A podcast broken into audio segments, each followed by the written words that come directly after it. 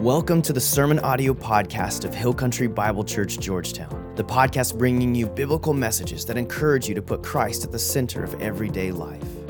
We're here to help you engage in the local church and to invite you into a life that matters through Jesus. If you have any questions about your next step, visit us online at hillcountry.life. And now for today's message. All right, good morning. Uh, guess what? We are actually wrapping up the series uh, this morning, Hijacked, and next week, Pastor Brian will be back to launch into a brand new series, so uh, you don't want to miss next week. Um, but what we've been talking about over the last however many weeks is really uh, certain emotions that like to take control of our mouths or our moods or um, take control of our lives in a lot of ways.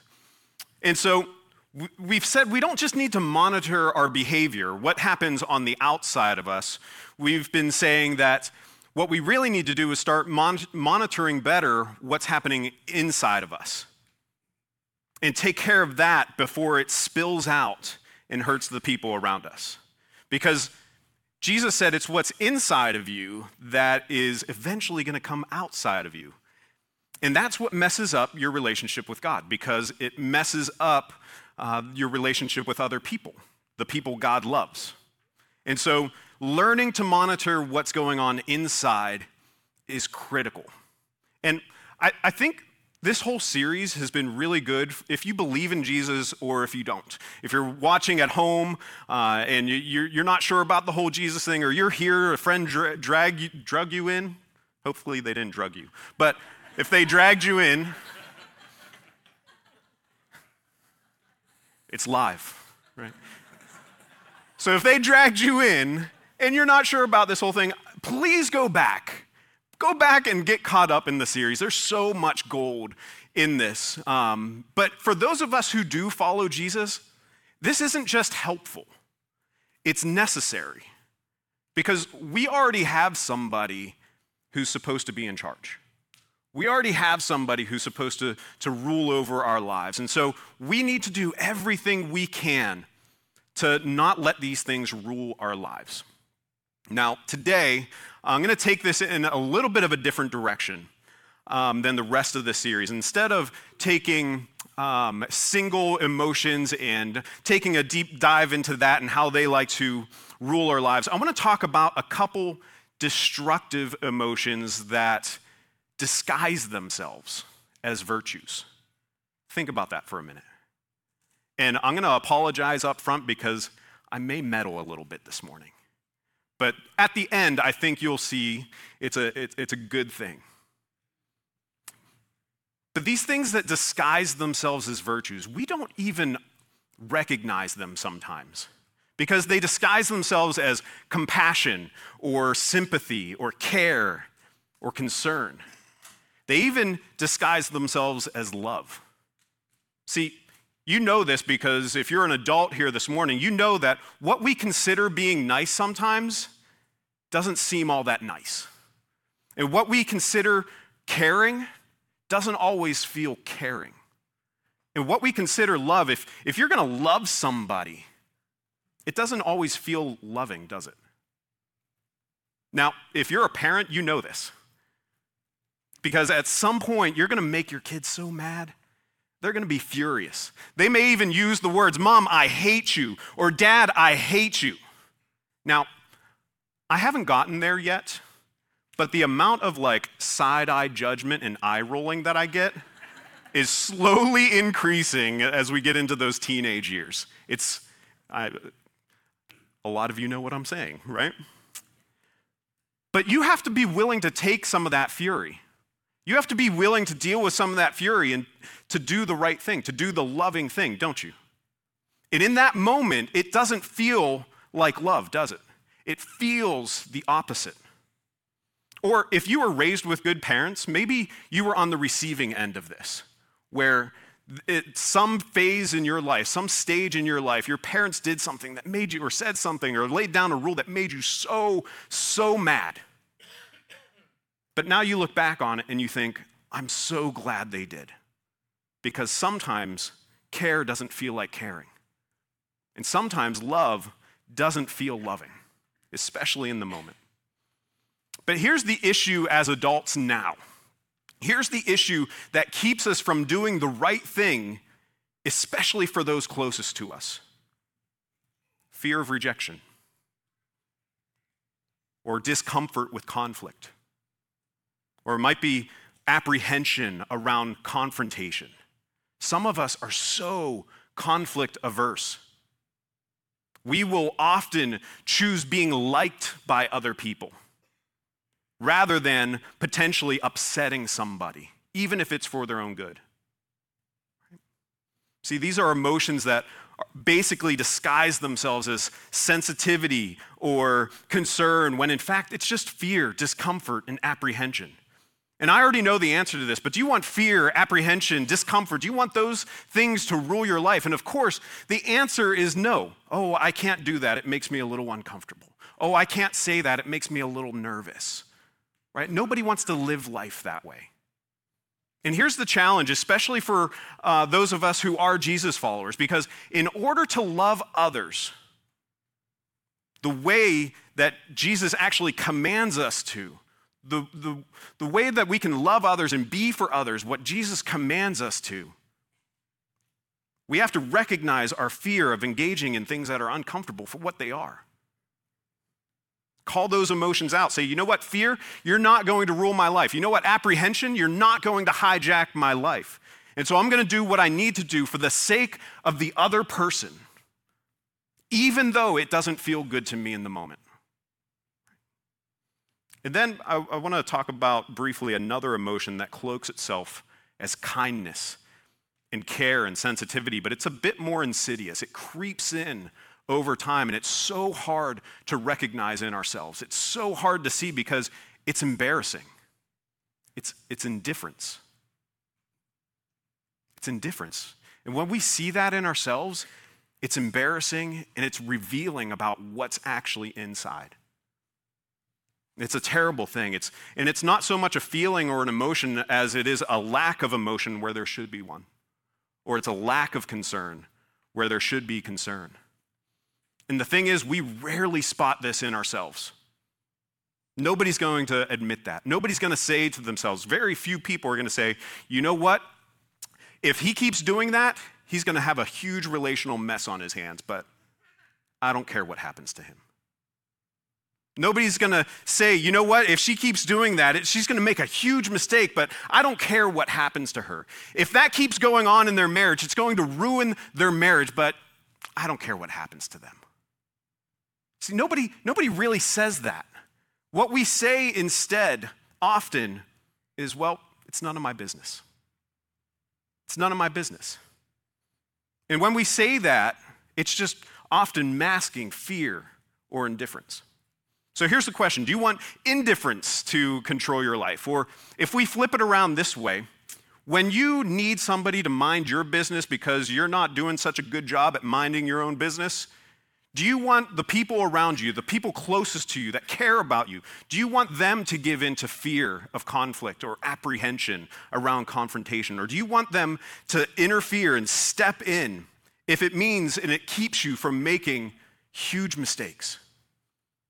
And the answer is even though it's so uncomfortable, we want and need people to step up from time to time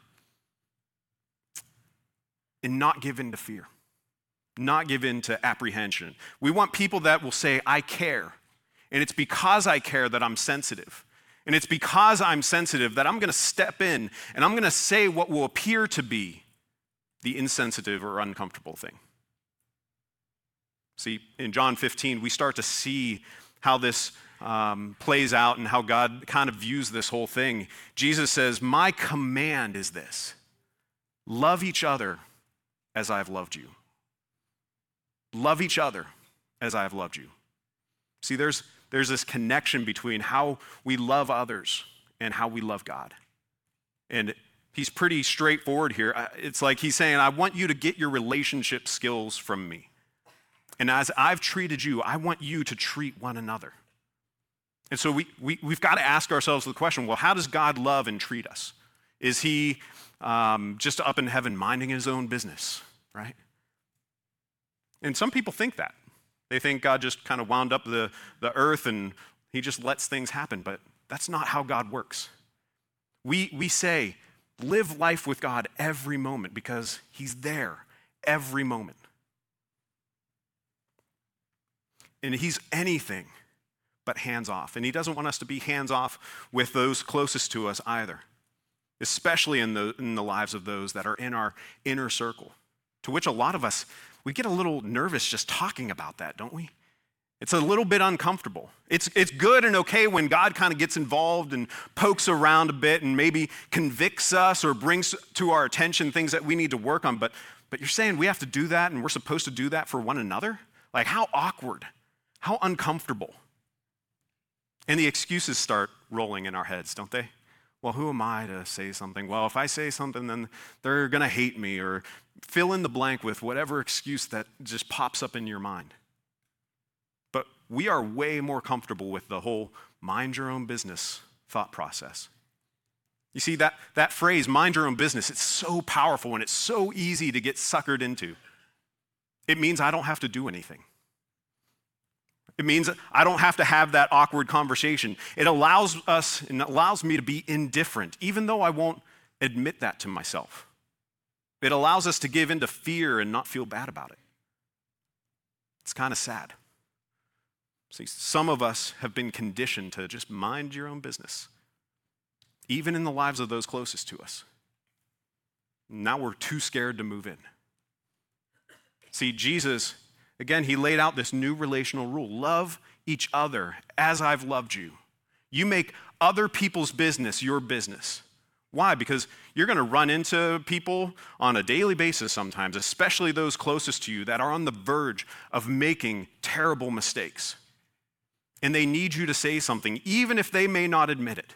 And I bet we can all think of a situation in our pasts that we wish somebody would have uh, stepped up in a loving way and said something that spared us the pain of a decision we made. We could spend all, all day talking about that.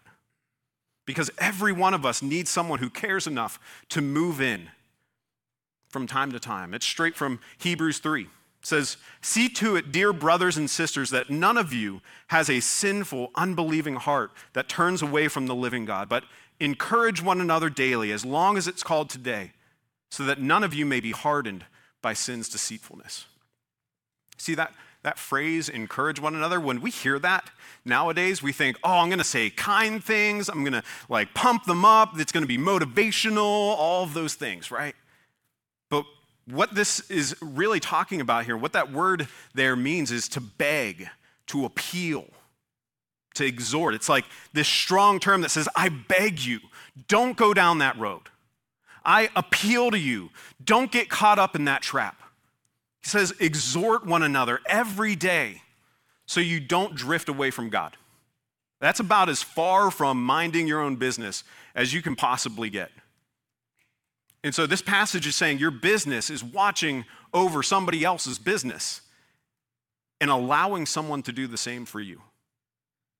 Or another passage, Hebrews 10, and let us consider how we may spur one another on toward love and good deeds, not giving up meeting together as some are in the habit of doing, but encouraging one another. And again, that, that same word for encourage is used there.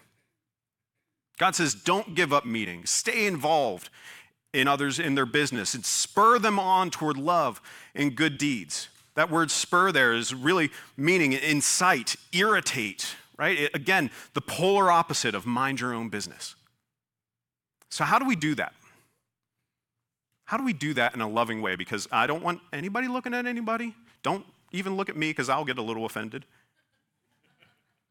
But some of us are really good at getting into other people's business, but not for their sake. Right? We all know someone who likes to make stuff their business because they like to gossip about it, or they like to feel superior, or they like to hold it against somebody. And that's not what we're talking about at all. So, how do we do this lovingly, even when it doesn't feel very loving? And the first thing, be alert and devoted to one another. Be alert and devoted to one another. Ephesians 6 and Romans 12 says, Be alert and always keep on praying for all the Lord's people. And then be devoted to one another in love. And be devoted enough to where you're alert to what's going on in somebody's life. And they can pr- and you can pray for them. Right? When when people drift, it's not like they wake up one day and they're like, "Well, don't believe that anymore." Well, not going to do that. I'm going to go down this road, right? It's a progression. It, it starts with a little compromise, and a little compromise, and a little compromise, and then it snowballs into bigger compromises and bigger compromises. It's very predictable. And typically, the only way for that to stop is when someone in your life sees what's going on and cares enough to get involved. And guess what? That person's probably not going to invite you to do that because the only people that see that are on the outside. It's so hard for us to see that in our own lives. I'm sure, again, we could, we could spend all day giving examples of how this person or that person doesn't see the, the problems in their own life, but, but you do. Because it's on the people on the outside that see it. So that's the first step. Be alert, be devoted, get into deeper relationships with people. And once you see it, you've got to take the next step. Respond in love. Respond in love. Matthew 18. If your brother or sister sins, go and point out their fault just between the two of you. And that's, that's where it starts. But even just saying that, reading that verse is so uncomfortable. Right? See, this whole life thing isn't just about me and God. We're in this together. Much like it talks about in Romans 12, where it says, just as our bodies have many parts and each part has a special function, so it is with Christ's body. We are many parts of one body and we belong to one another.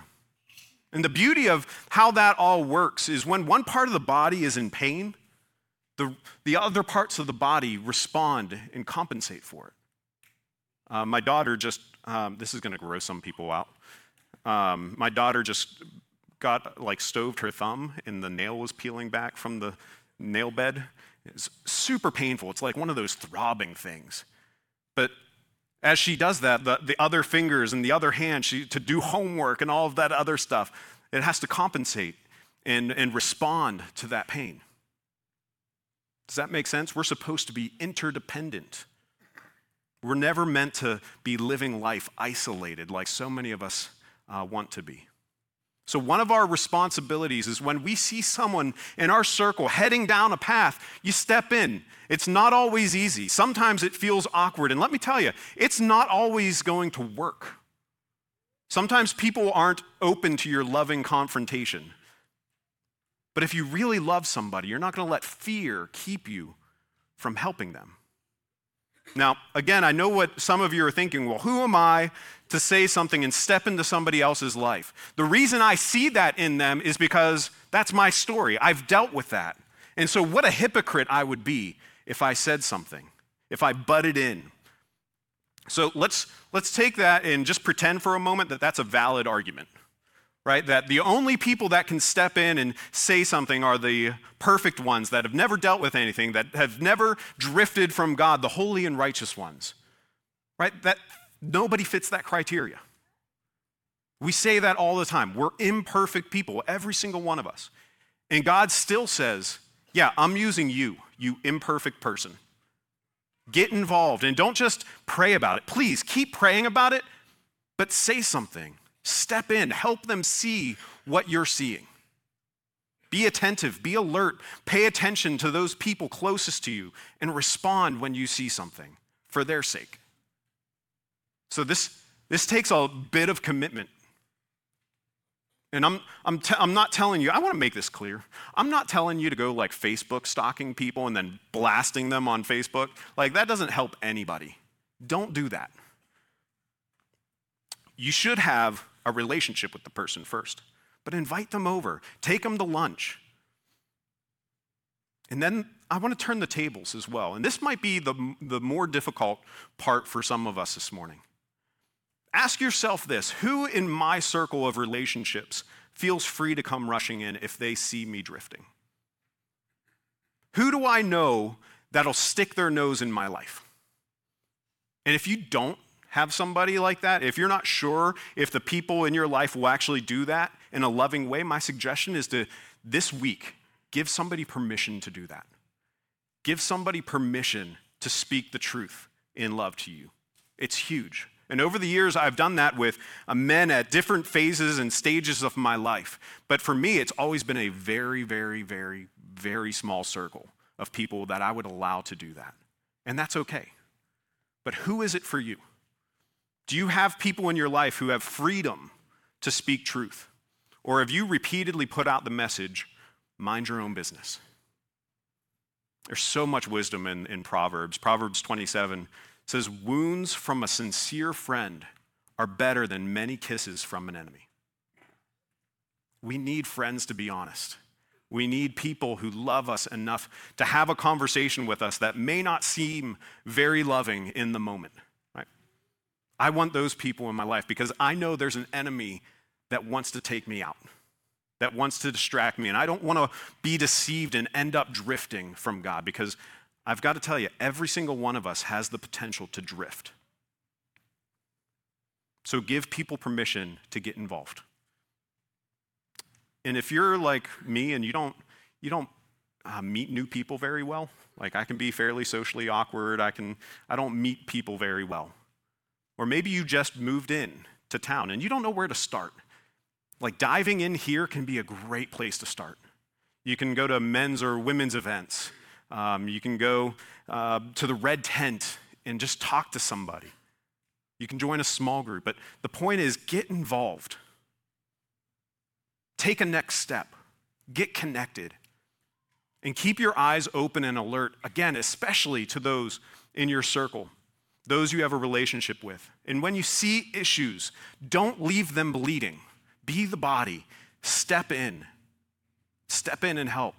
Because, and this is the part that gets me, the last thing that you want is later in life, the things that you see happen when that marriage blows up or that the, that family goes bankrupt or that relationship's broken, when the things that you see happen, the last thing you want to do is wonder, well, what if?